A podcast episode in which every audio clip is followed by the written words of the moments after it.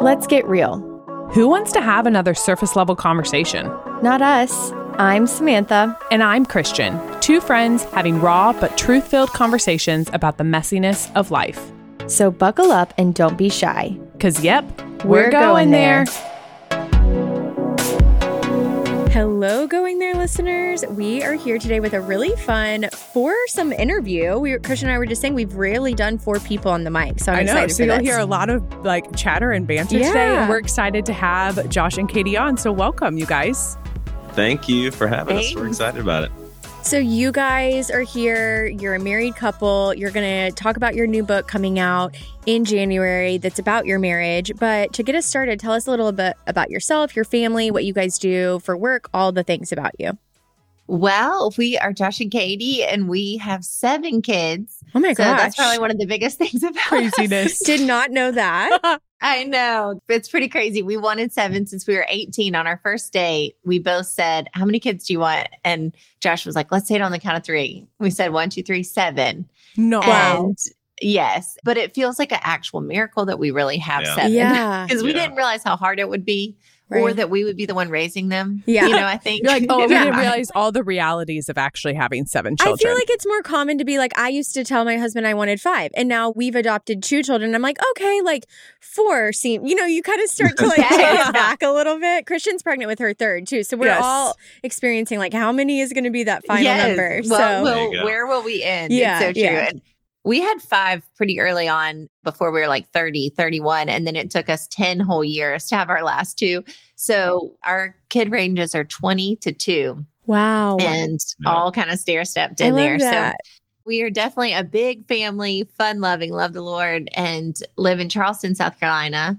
And we currently are in an apartment right now, a very cute apartment, I must say, because we're renovating mm.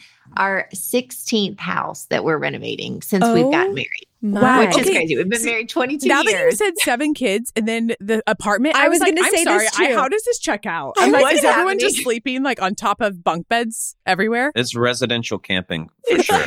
Definitely. Well, and we're only here for three months, and two of our older girls are graduated. One of them had been serving in Togo, West Africa, where our nonprofit is, and the other one's in school in Columbia. So okay. There's only five. Does that make it sound better? I mean, That's a yeah, little better. I did the same thing. I'm But like, okay, still. they're living in an apartment. Like, let's hear the logistics of the bedrooms and all I that. I really thought Yeah. maybe this is like their working apartment. This I is where that they work. too, Like yeah. I don't know. Instead of having an Yeah, office, you have like a small little little apartment. yeah, that's so funny. Okay, that's awesome. Yeah. That's amazing. Yeah. So, what do you guys do for work? You obviously mentioned the nonprofit. Explain that to us a little bit more, and then, yeah, what's work life look like? So we both are on staff at Seacoast Church. Josh is the executive pastor there. But eight years mm-hmm. ago, I started a nonprofit called Francis and Benedict. It's a clothing line out of Togo, West Africa.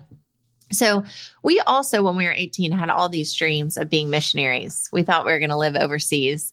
And then God called Josh to start working in our local church right after we graduated. And I never went on another mission trip for like 10 years once we got married and we're building our family. But then when I went to Africa, God just gave us these dreams for this nonprofit. So we've been doing that for the past eight years. And we're going to share more of our story, but we ended up coming to Seacoast in a super broken place in our marriage. We were not on staff. We just wanted to be in a healthy church. And that was 16 years ago. So we just saw God start healing our marriage, doing so many miracles. And then Josh ended up going on staff. And it's been such a gift to just be here that vulnerable and broken from the beginning. We Yeah. say we just never, never stopped doing that. we, we- awesome. we just stayed broken, vulnerable, accepted, loved by the people here. There's no like platform for a pastor that's separate. We're all just trying to live out the gospel. And so it's been a really great place for us to grow and heal and raise our family. Which almost sounds funny as an intro because it's kind of like what the church is supposed to be everywhere. Yep. Yes. But, but Yep. since we like, I was a youth pastor in Columbia before we moved, and I think we just felt this pressure that no one put on us. It was just cultural or pride within us, but to have it together, to know how to do this Mhm. thing and be tidy. But there was something really sweet about moving to Seacoast and Charleston in a really broken place just because there was no pretense or hiding. We were able to like just really be needy people and see the church like rally around us to support and encourage and pray for. And Mhm. so once God kind of got us on the other side of that season, yeah, it's been special to be a part of a church where we don't have to posture or pretend to be somebody we're not. So Oh, that's so Man, refreshing. say it all again, Yeah. Josh. Yes. I'm like, wisdom coming your way, everyone, because I'm like, you know, the whole saying of like vulnerability breeds vulnerability. And somehow I feel like that got lost in like the Western church Yes. for some Mhm. reason. Yeah. For certain people in like a power position, maybe, or a platform And over, position. I hope how God is making me more wise and more like Him. It is so sweet and so awesome when you see someone in your church body just like come in with brokenness that like we all Mm. feel, Yeah.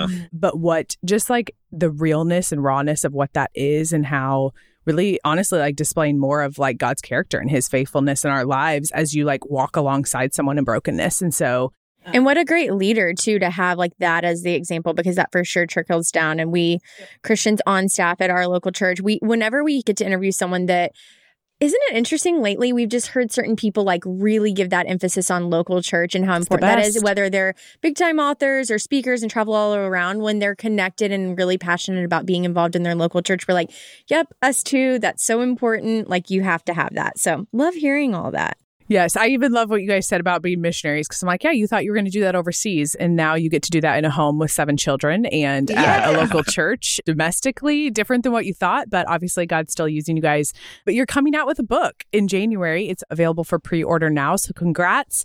It is called New Marriage, Same Couple, and so that's what we're here to talk about today, and we're excited to kind of dig into marriage. But just talk to us about that. Start with kind of your story of how'd you guys meet, what's life looked like. Bring us all through all of those details. Yeah, so we met in mm. college, and it was like on the quick. I started at College of Charleston, moved back to Columbia, and started hearing about this girl. We'd both really started walking with God in college, kind of grew up in the church, knew all the stuff, but didn't really have a relationship with God per se. And so when I moved back home, I started hearing about this girl, Katie. They're like, you got to meet her, man, but don't date her. She'll break your heart. And I was like, what? What is the deal? And so she was just pretty radical in terms of like a bunch of guys would ask her out for a date and she would ask about their quiet time, prayer life, church stuff. And if it was crickets or like it didn't seem like much was going on there, she'd straight up get up from the spaghetti and like end the date. Like, I don't need to waste time on. So when I heard about love that, I was like, oh, that's my girl. I gotta oh, find this. yeah, good, I gotta Katie. find this girl. yeah, you girls know? that are single, please listen to that. That's, That's awesome. right. That confidence. So yeah. true. Yeah. The spaghetti was great, but can't stay for dessert. Yeah. Bye. Well, and that question, you know, for all the single girls, I didn't realize that Christian guys were good looking because I was in the church, but I was pretty much just like a hellraiser mm-hmm. growing up. So when I got to college and started seeing these guys go to this Christian stuff, and I don't know if that's in the South where we live, but I was like, wow, these guys are really good looking and they love God. And then you go to have dinner with them and you're like, so what have you been reading about in scripture or what's God teaching you? And they're like, uh, Yeah, it's more You know? cultural for them to go be a part of the student ministry thing too. Yeah. Yeah, they're in it for Yeah. the club part of it or whatever. So it's just a good question to know like what is God doing in your heart? If there is no response, Yeah. it's a good indicator. Yeah. know, Yeah. I like that. Like where they're at. But Yeah. So we started dating our freshman year, ended up getting married December of our senior year. We were engaged for about a year and then found out we were pregnant with our first at graduation that year. And, Happy uh, graduation. Yeah. yeah, yeah. we were married a whole four months Yeah. before we were pregnant and Yeah. And then really never stopped getting pregnant from that Yeah. point on. pretty for- much had several miscarriages, had yeah, five kids pretty quick. And so anyway, we were both going to be teachers and spend our summers on the missions field. I ended up getting really sick on a trip we went to to China to see Katie's dad and realized, you know what? I feel called to the Americas. And And it's because he had a Chinese beer. So I'm like, babe, that's Oh. what made you sick. Oh, that's funny. Yeah. Either. Was your dad a missionary in China or there for work or No, it's kind of crazy story. My parents got divorced, and my dad started being a teacher overseas Okay. since I was like six years old. So he Okay. had lived everywhere. So Yeah. that was kind of where we got this idea of like teachers that were also missionaries because he had lived overseas for so long. So Yeah. Once we were here, when we found out Katie was pregnant, our church youth pastor was leaving. We had been youth workers there, and they were like, "Hey, would you be willing to do this?" And I didn't have a job. We were pregnant. It was like, "Yeah, I'll do that. I can start my master's the next year." And just realized over the course of that year that this was really all I wanted to do with my life in terms of ministry. Even teaching was going to be kind of an undercover pastor kind of situation. And so we moved on from that church. I started in seminary. We went to a church in Irmo, South Carolina, small church, tons of students there, and not really any churches or youth ministries per se. And so that five years was exciting from a ministry standpoint, but devastating for our marriage. And that church, we were kind of the youngest family in the church. Most the other couples were 10 to 15 years older than us. And most of the kids were more middle school age. And so we were kind of in the thick of having babies, toddlers, and just fairly isolated in terms of people that we could really experience life with. Yeah. And this is very short version of what happened because yep. of course it's so complicated and years of counseling later. But in that isolation you know we always tell couples that the enemy is there just waiting. He's very patient. And really in our story where i confessed to an affair nobody wakes up one day and decides to have an affair. It's just these slow patterns of drift that happen. And mm-hmm. for us, Josh was working a ton at the church, but he would have said like our marriage was okay. Yeah. And I would say like in that season, Katie had mentioned this was our 16th renovation. It's like we had moved a time or two, renovated homes. We were both getting our masters. We had started having kids. We were both working full time. And I just thought this was adulting, like figuring out mm-hmm. how do we work hard? How do we provide for ourselves? Likely have to do something other than ministry as well. You don't get into ministry for the money if we're going to have all these kids. So, like, we were still going out on dates and having sex and arguing, but I thought, like, this is what marriage mm-hmm. is like. And so I didn't pick up on the drift that was actually happening in the midst of all the hustle and and parenting until yeah. So we had, we just had our third son at the end of May. And that's when really things were kind of solidified with me and the other man after we had had that baby. And there was other things at play too. You know, I had him prematurely, the third son, and he was really sick. He was like one of the sickest babies in the NICU. And that was causing a division between Josh and I because there was a lack of patience on my part. Honestly, like the day I got off bed rest, I was like, I'm having this baby tonight. And I did, you know, and then he was so early. And so that happened at the end of May. And so we just had what I call like a summer of hell. I kind of told people in parts to just get it off my chest and it was all deception. You know, I wasn't really telling the whole thing, but I was telling certain people certain parts to try to get it off my chest. It's really hard when the Holy Spirit is with you to be actively in that kind of sin and rebellion. It's really, really hard on the soul. And then in August, on August 8th, I went to a simulcast that Beth Moore did. And Beth Moore. I've written her this email so many times. Love her. Really like, yeah, she's the best. I know, but she was literally oh. on a screen and she was just like, there's a girl in here that's in a pit so deep she can't see her way out. And I was like, it's me. I'm in the back of the room by myself. And that night, the girl from the other couple came over to our house. So this is also part of the story is that they were our very close friends. They had moved into the church when, like Josh said, we didn't really have any friends and they were our age. We lived in the same neighborhood. We slowly were blurring those lines. We started yeah. not only hanging out every night, but drinking together and those kind of patterns that shouldn't lead you there, but it definitely is at play, were, was at play for us. So she came over and was like, Something's wrong with my marriage you know, I just don't know that my husband loves me anymore. And Josh is like, she even said, I think there could be someone else. And Josh is like, no way. Like, I know your husband, that would never happen. And so when she left that night is the first time I kind of cracked the door with what we say is like the first 10% of confession. And when I said to Josh, like, what if it's me? What if I'm the problem? And he started playing back all of what he was seeing and what he knew to be true. And that very private confession that I thought no one would ever know about became super public. I mean, they were in our neighborhood. So by the end of the night, we're all in the yard. Everyone's crying, broken, shattered. The next day, Josh goes to the church. The church asked him to never come back, asked him to preach his last message on Wednesday, and asked me to never come back. So immediately, we were just isolated, broken, shattered. And then the next steps is like, what happens next? You know, where did we go? We went to a bunch of counseling that was not great. and that happens for a lot of couples. Counseling is incredible. I see a counselor now and I do love and appreciate counseling, but it's really hard when you get to that point where you don't know if you can go on to one, have the time, the money, and then you're putting all of your heart and soul on the Yeah. table for this one person.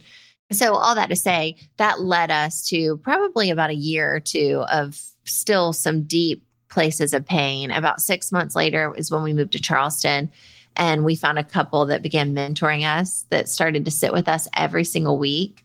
They were not experts in marriage. They had not even ever been through an affair. They just loved us and they believed that God was going to They help had get actually started a small group they invited us to, and legit over probably six weeks, it was maybe six or seven couples. Every other couple either had like a shift change with work or their kids started a sport and that night didn't work. And anyway, it, it ultimately ended up being the two of them and Katie and I every Friday night from like Mhm. six to 10. And so it like, they were accidental mentors in the sense of like they never signed up for one on one care, but God had it in store. And man, it was just like the And they just gave us a vision every single week of what marriage could be a healthy, thriving marriage. And um, I think for us, looking back on that whole season, that's why I say this is like a Reader's Digest version of all the needed work of how do you get to that point of sin. But Josh says those things about me that, like, I was that girl that just loved the Lord and was so passionate. And those things are true. But what I didn't have is this quality of endurance and faithfulness and the the thing that it really takes to be a follower of Christ, to live out the gospel, to die to yourself, to surrender daily and learn to actually love like Jesus did, love others as you love yourself. All of that Hmm. season was just so much self love for me. It was self desire, trying to meet my own needs, my own desires apart from God, apart from Josh. And then fast forward, once our marriage had been healed, it took us about five years. Five years later, we counseled our first couple, and I knew it was too soon because the whole way home, I was trying to like compare myself to their story. I was like, you know, it wasn't that bad, right? Like, I didn't do that much, you know, it was just not yeah.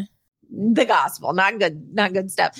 And I knew we just weren't ready. You know, I was just wasn't healed yet. I think I preached like the next year and cried through the whole message. And my best friend was like, I think you're still not ready. Yeah. you know. Don't you love a best friend that you can hear it like that from them and Thank you, Samantha. willing to you. tell it? Yeah.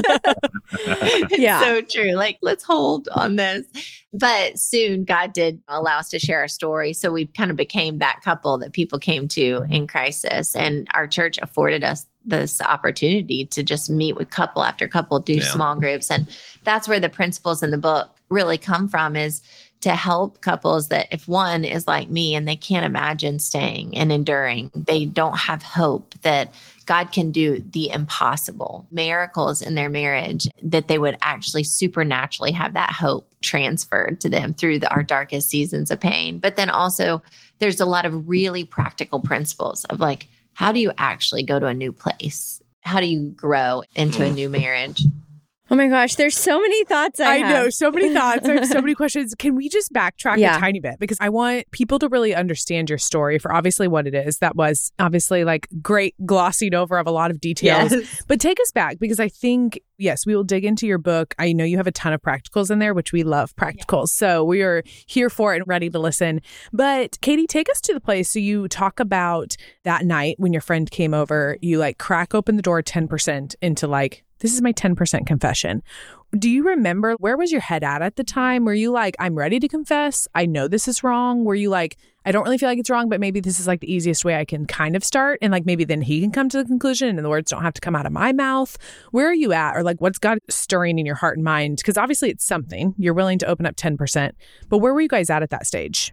And Josh, what was that response? Because I look back on that night and I just feel like it had to have been the Holy Spirit forcing those words out of my mouth. Because while I was convicted at the Beth Moore simulcast, every time I was convicted, I would convince myself I'm just going to end it with this guy and tell him, like, we can't talk anymore. But I would never have ever told Josh, ever. And so I just think that was the Holy Spirit moment to let that come out.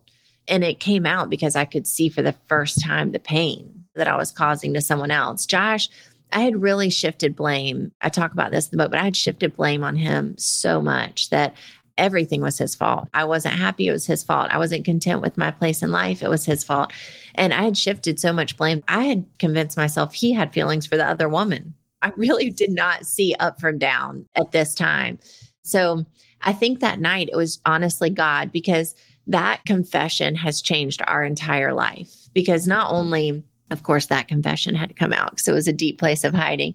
But from that point, when we were in a place of brokenness, Josh confessed things to me that he had never told me, not a moral failure, you know, but we had never had that intimacy of like, I love you even at your worst. And that's something that we've kept with us to this day. It has created the intimate marriage that we have. And we didn't know that that was what is needed. We thought you can kind of just have the best yeah. versions of each other and then hide the dark spots, try to pretend like you don't want to share those. So I really think again that night was a part of our story, a part of God really shifting us and changing, especially me to learn what true freedom was like because it took me about probably 6 months to really get out everything. I mean, I was still only giving him like a little bit. And then there would be things he found out that I didn't tell him that were devastating to him, to us. But once I really started to get freedom, even though it was painful for him, I would be confessing things like, Hey, I used to wear this headband because I thought he would like it. And when I realized when I would say that, it would bring us intimacy and then it would bring me protection because he could look back at me with eyes of love and he could say, like, okay, let's get rid of that thing. Yeah. Yeah. Like, let's don't have anything between us. You That's know, otherwise awesome. that thing just stays in the drawer. Yeah. I love that because when I hear your story, I was thinking, gosh, that's like really interesting because you hear different stories of different types of affairs, how they come out. And I just think it's cool how the Holy Spirit prompted that, that you're like, I didn't even really want to say it. It's awesome in our relationship with God that like He already knows our hearts and minds. So I'm sure as you know that truth, you're like, God, you already know the truth. Like, I'm not hiding from you in this, but for some reason, I need to say the words. And when you are able to confess the words out loud, that like Satan does lose a stronghold on something that like you are bringing into light, something that you're holding in darkness. And so I just think it's interesting to you in your story that, yeah, you said like it took me six months then to actually unpack everything, but it started with just a prompting of the Holy Spirit of like, I kind of just need to like blurt out the words and it's going to make no sense. But how God really uses that and Satan loses control, which is really yes. awesome. And I think too, some things I heard from your story that I want to mention. We've had a few other people on to talk about an affair that God restored their marriage in. And I like hearing those stories because Christian and I have both been married about nine years now. I got married when I was in college, and I remember so vividly thinking, like, my biggest fear is obviously like spouse dying or an affair. Like those are kind of, I think for a young couple, maybe even for some of you listening, like you hear these stories and you hear about how like you're in the small group, you're working in the church, like all the right things, you're going on date nights, you're still having sex, like all the things that we are coached to do. And so you can kind of develop this fear of like, oh my gosh, now I feel like, at least for me, I remember being like, I need to make sure this doesn't happen. And I love that whether it's an affair or not, there's so much to that too of like you can maybe not one of you have an affair, but still be lacking that intimacy in a marriage that you can't always just force upon, but you have to go ahead and, like you said, be vulnerable with things. Like you were saying, like Josh confessed certain things that wasn't him having an affair, but that were parts of him that you never knew. And how when we allow that into our marriage, it changes everything. And then another thing I want to say really quick is just when you mentioned that vision that you guys had for your marriage, I don't know. To our culture, when we talk about marriage and we talk about the fact that like you're not always going to feel in love, and there's going to be things you see in your spouse that you're like, okay, I don't love that, but you're choosing to like continue on that road. I know that sounds so just like foreign to certain girls or guys to think like, why would I want to be in a marriage where I'm not feeling this like romantic love every day? And how, I mean, very quickly, I think the more you can just admit it from the beginning, it's like, I don't wake up every day feeling this like bubbly love. But there are seasons that I can ask God to restore that, first of all. Like, I want to like feel that every once in a while with my husband, but also I'm committed to this marriage because I'm choosing to love him every day for who he is, good and bad, and not needing to feel the emotions that come from that. And it kind of like in scripture, how we see the marriage between Christ and the church, like that's kind of how we are with God sometimes too. It's like, I don't always like feel compelled to go and read my Bible and read scripture, but I'm choosing to do this. And then that love and that feeling is for me always restored. And so I love that too of, yeah, we wanted to get back to an intimacy, but we're still going to choose to do this. And I'm wondering, did you in that moment, was there ever a doubt that you guys would not stay together? Or were you like, no, we're committed to seeing this through? It's probably different for both of us. Mhm. For me, it was a, it takes two people to get a divorce, and I ain't doing it. and so I'm like, by the grace of God, you know, you hear people or see people go through something awful, whatever it may be, and question, like, could I do that? I even now look back on that season of our marriage and I'm like, where did that come from? Because, kind of to your point a minute ago, it's like, it's everything you know about a person that gets you to an altar and to a place mentally where you're like, I'm going to commit my life to this person. But as you're standing there saying, for better, for worse, for richer, poorer, in sickness and health, like it's all of the stuff that you don't know about the person or the future that you're committing to. Right. And so when you mm-hmm. find yourself in these seasons, it's like, man, you got to dig deep. But I, I look back and for me, there was just no, I knew pain and hardship. Jesus promised in this world you will have trouble. Some you bring on yourself, and other times you just stumble into it. And this was one of those that, you know, it was Katie's decision, but I had a responsibility in that, like, I had also been the one to lead us to this place in terms of how I was caring for her and shepherding her heart and had allowed for there to be any drift, even though I didn't see it. And so Katie, I think, went through more of a season of questioning do I want to stay? Then came to a place of deciding she Mhm. would stay. And I think you even knew knew you would stay though you were wanting to leave. Yeah, I really honestly, I would tell Josh this all along the way because, one, to your point, Samantha, for those feelings, and I just hope any girl listening to this who is trying to get a vision for marriage, I really didn't have a vision that, like, at some level, you're going to have to fight for your marriage. It's not because you are definitely going to face an affair or betrayal, but you are going to be hurt. You are going to be wounded. You are going to feel last place sometimes. There will come a point where you really do have to fight for that covenant and the vows that you made. Or it's just that you don't feel romance or you don't feel the flirty fun or you don't Totally. desire to be intimate. And or- that's what I think I learned because in our story, the extreme version is you've taken your heart, your love, your passion, and you put it on someone else. And so it ignites that eros kind of love again. And that's what the world tells us. Like, you need to get back to that. You need your desires to be met. You need to feel that eros affection. And what Josh, I would bring him these journals that I would write him when we were like 18 that would say Mhm. like Snooky Boo Boo, Yeah. you know, and all this stuff. I'd like, I would Yeah. seriously be like, I don't feel this way Yeah. for you anymore. I don't know if I'm ever going to feel this way. I really thought I would stay with him and do the right thing by God and have like a pal. We'll end this thing, we'll be friends, but like that will be dead. And Josh would just say, I'm asking you to go to a new place, a deeper place. And that's what I learned through our story is that the same Mm. God that authors those emotions, that authors all the feelings in your body, he is the one who can restore all of those things too, no matter how dire the circumstances are. But the truth is, in this whole model of like gardening and husbandry that we hear a husband's supposed to be, the woman is more complicated when it comes to emotions and feelings and her body lighting up and all of those things. And so the husband, I do think, has this role of having to know that it takes cultivation. And then the woman has to be open to being cultivated. I mean, that confession and intimacy, now me telling him, like, hey, here's a deep fear I have. Hey, I had this dream last night about this other guy. I mean, I tell him everything. And you would not believe that that is actually just opening ourselves up to let them come and pour into our emotions, to let them know what needs does she really have. And a lot of guys, I think, are missing it just because they're shooting in the dark. They have no clue. Like, should I bring her a sweater? You know, like fancy Yeah. night out. Yeah. They don't know because the woman's not opening herself Yeah. up to receiving that love. That's really good. That is so good. You guys are reminding me. My husband and I, one time in counseling, our counselor told us that a wise man once told me that my wife has been married to 15 different men and they've all been me.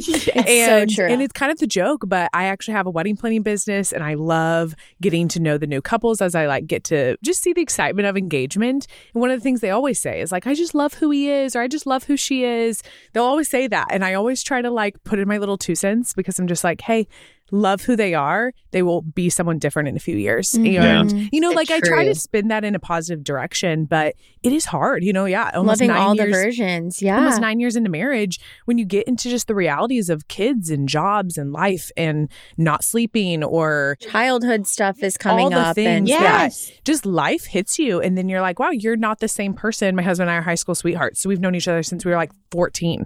And I'm like, well, you're not the same person you were when you were 14. I'm like, well, thank goodness. Yeah. I hope I'm not the same person. Right. But that takes a lot of humility. It takes a lot of vulnerability. It takes a lot of intimacy. It takes a lot of conversation. I mean, it's a ton of effort. It's really awesome, but it takes a lot of effort. So, A lot of Yeah. effort. That's Yeah. why we say everybody Mhm. needs a second marriage or a new marriage. Yes, Yes. I love Yeah. that. Ty- yes. it can be with the same person. And you're right, it takes so much effort. I mean, both of us kind of thought you could just drift along, Yeah. coast in this thing. And that is not the case. Like, we got this language early on that our relationship was supposed to be a 10 and everything else in our life a two, even our children. And at first, I was like, not a chance. Like, even my mom and sister, like, knew. my sister was my first call all the time. And we really just started putting these principles into place. And that is what it is. It's Mhm. that much of a connection that it is a 10 to 2.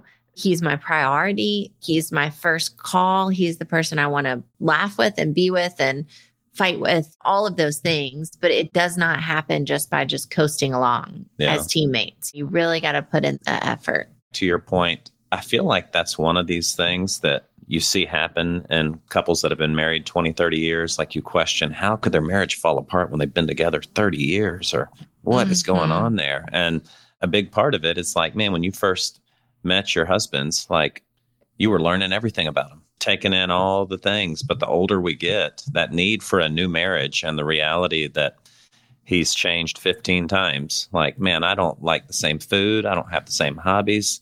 Yeah. My six pack is still there somewhere. Yeah. It's just covered. so Yeah. it's like in appearance, in person, I'm entirely a different dude than the one that she first started dating. And to your point, man, praise God for that. But Yeah.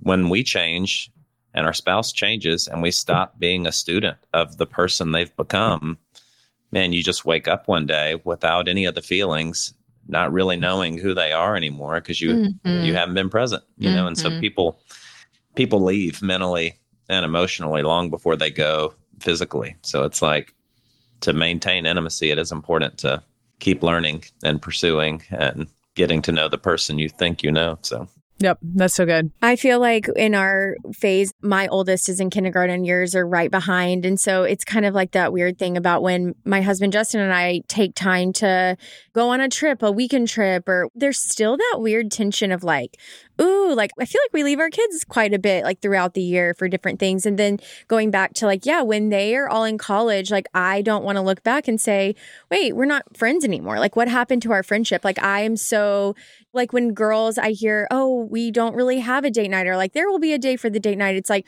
oh, but you do hear those examples of like the kids go to college, they look at each other, and it's like, I don't know you. yeah, I don't know you. I'm Like, not interested have- in knowing I don't. you. I don't have anything with you anymore. And so I know, like in our friend group, we always like really applaud each other when it's like, yep, you're going on the.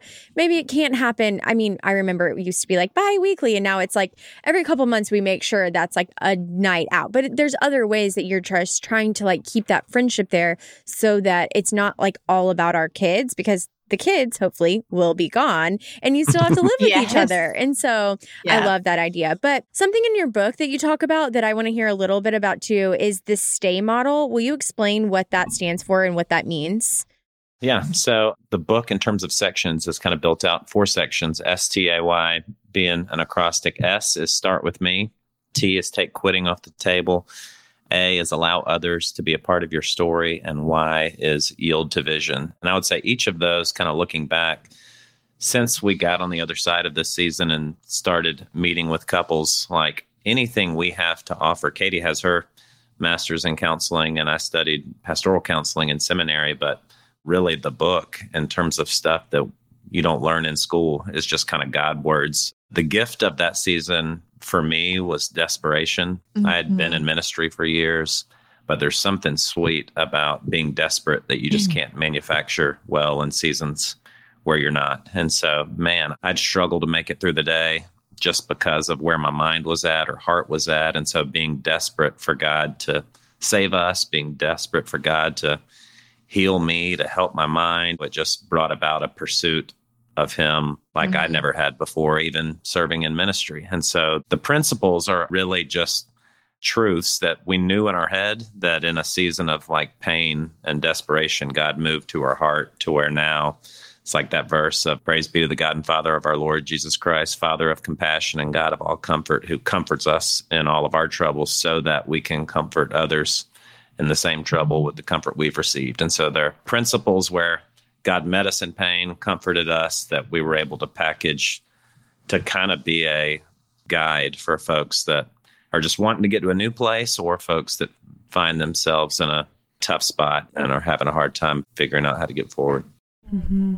I love how you describe just like, yeah, something moving from my head to my heart because I think just the awesomeness of being a friend of God and Him being someone who hears my heart and mind is that I get to call on Him and I get to say, like, hey, this is in my head. I know this truth, but I don't feel this truth. And I don't feel like I want to start with me. It's actually all the other person's problem, or it doesn't feel like I want to take quitting off the table. Like, I just want to give up. This is really hard. So, Lord, like, help me. I mean, we get to call on Him and say, help me move that from my head to my heart, Lord. And so I think it's cool because like there is a distinct difference between those two things. And we can be people who humbly come before our creator to say, God, I need your help doing that because yeah. that feels yes. impossible right now. Totally. And even with Start With Me, it's one of those things where like for whatever reason, I knew God's best for me, God's best for our family was for us to stay together and that He was going to have to bring about change in both of us for that to happen. But it'd be so easy and normal for folks when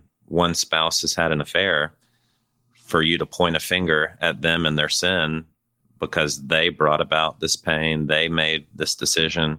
But it was just very evident that there was no switch in her that I could flip to make her love me again or make her want to stay. And so, really, all I could do in that season was go hard after God, believing He could make a way flip the script, do something new. And so in doing that, I had to bring him all of my anger. I had to bring him all of my sadness. I had to bring it all to him, which allowed him to meet me in it, but also kept me from putting all that on Katie.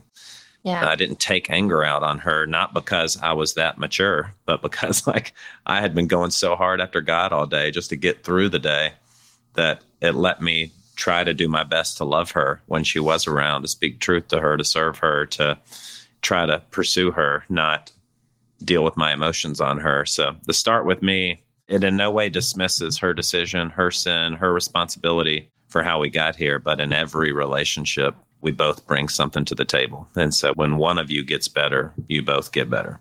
So good. That's just so wise. We want to jump into some practicals because obviously you guys said book is full of that. And that's what we need because it's hard to like actually see, hey, how do I live this out? But in the book, you have this quote that says, given the right circumstances, none of us are exempt from drifting apart or making bad decisions that lead us to places we never thought we'd go.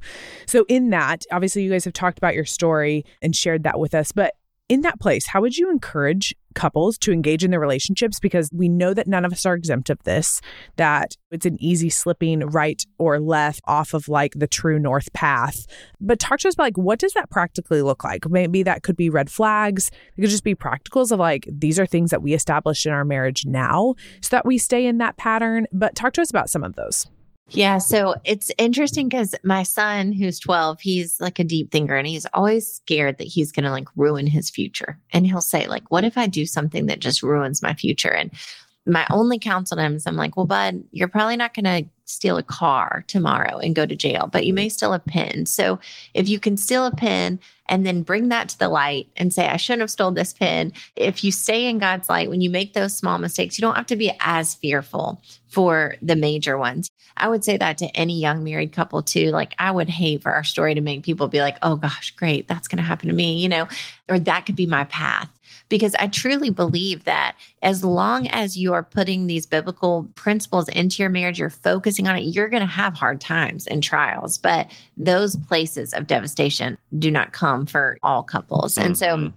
the principles in the book are really things that helped us rebuild that we still practice continually. So the start with me is basically that whole section has four different sections in it, but the basic principles around it are just like Josh said, like looking at what is happening inside of us, our feelings, our discontentment, our struggles, and realizing that those are our responsibilities, that those are ours to take to God. And how do you do that? In an affair, it's an example of a desire that's outside of the covenant, not surrendered to the covenant. That gap is supposed to go to God. But that's true with anything. Just like Josh said with his anger, because he did not ever name call me or try to get that anger out on me. He knew where to take that, which then let me be able to do my own work, which was having to learn faithfulness and endurance and to stop selfishness and self love if I would have been just dealing with his anger, mm. I wouldn't have been able to start the healing process that I needed to bring wholeness to us.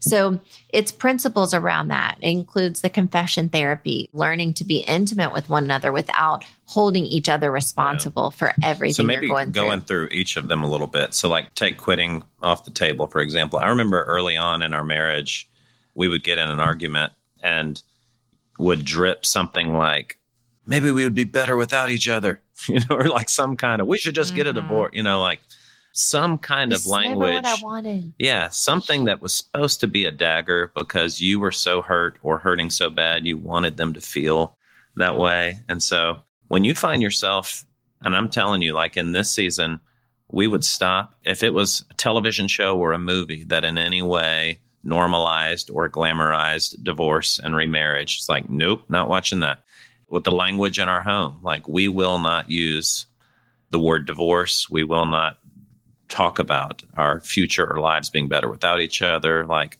you can't take quitting off the table when there's any sign of it in your language or home. And so that became a real hard line for us that was really just creating and reinforcing the culture and, and future we wanted to have together.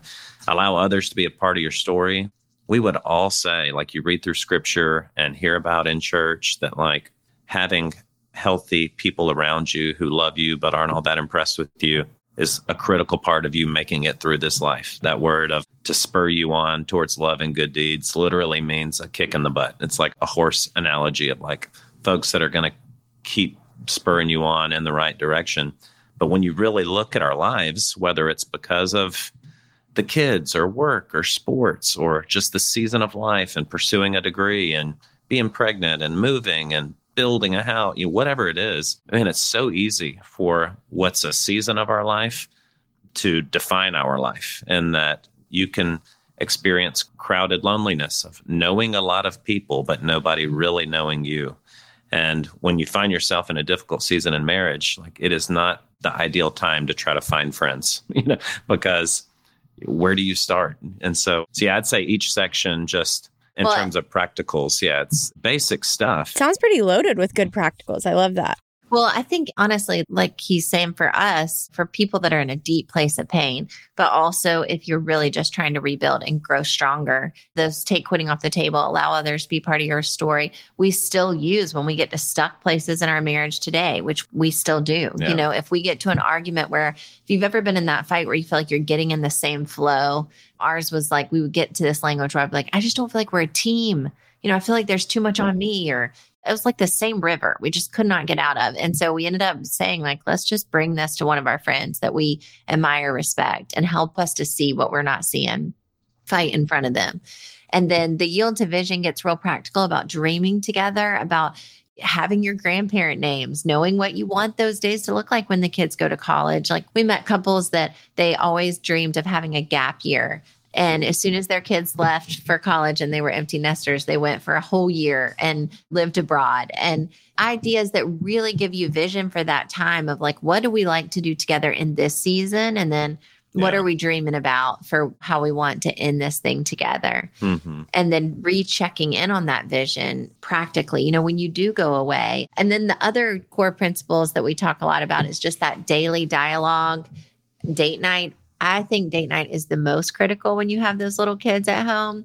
I really do. And I think it's the easiest time to put it on the chopping block.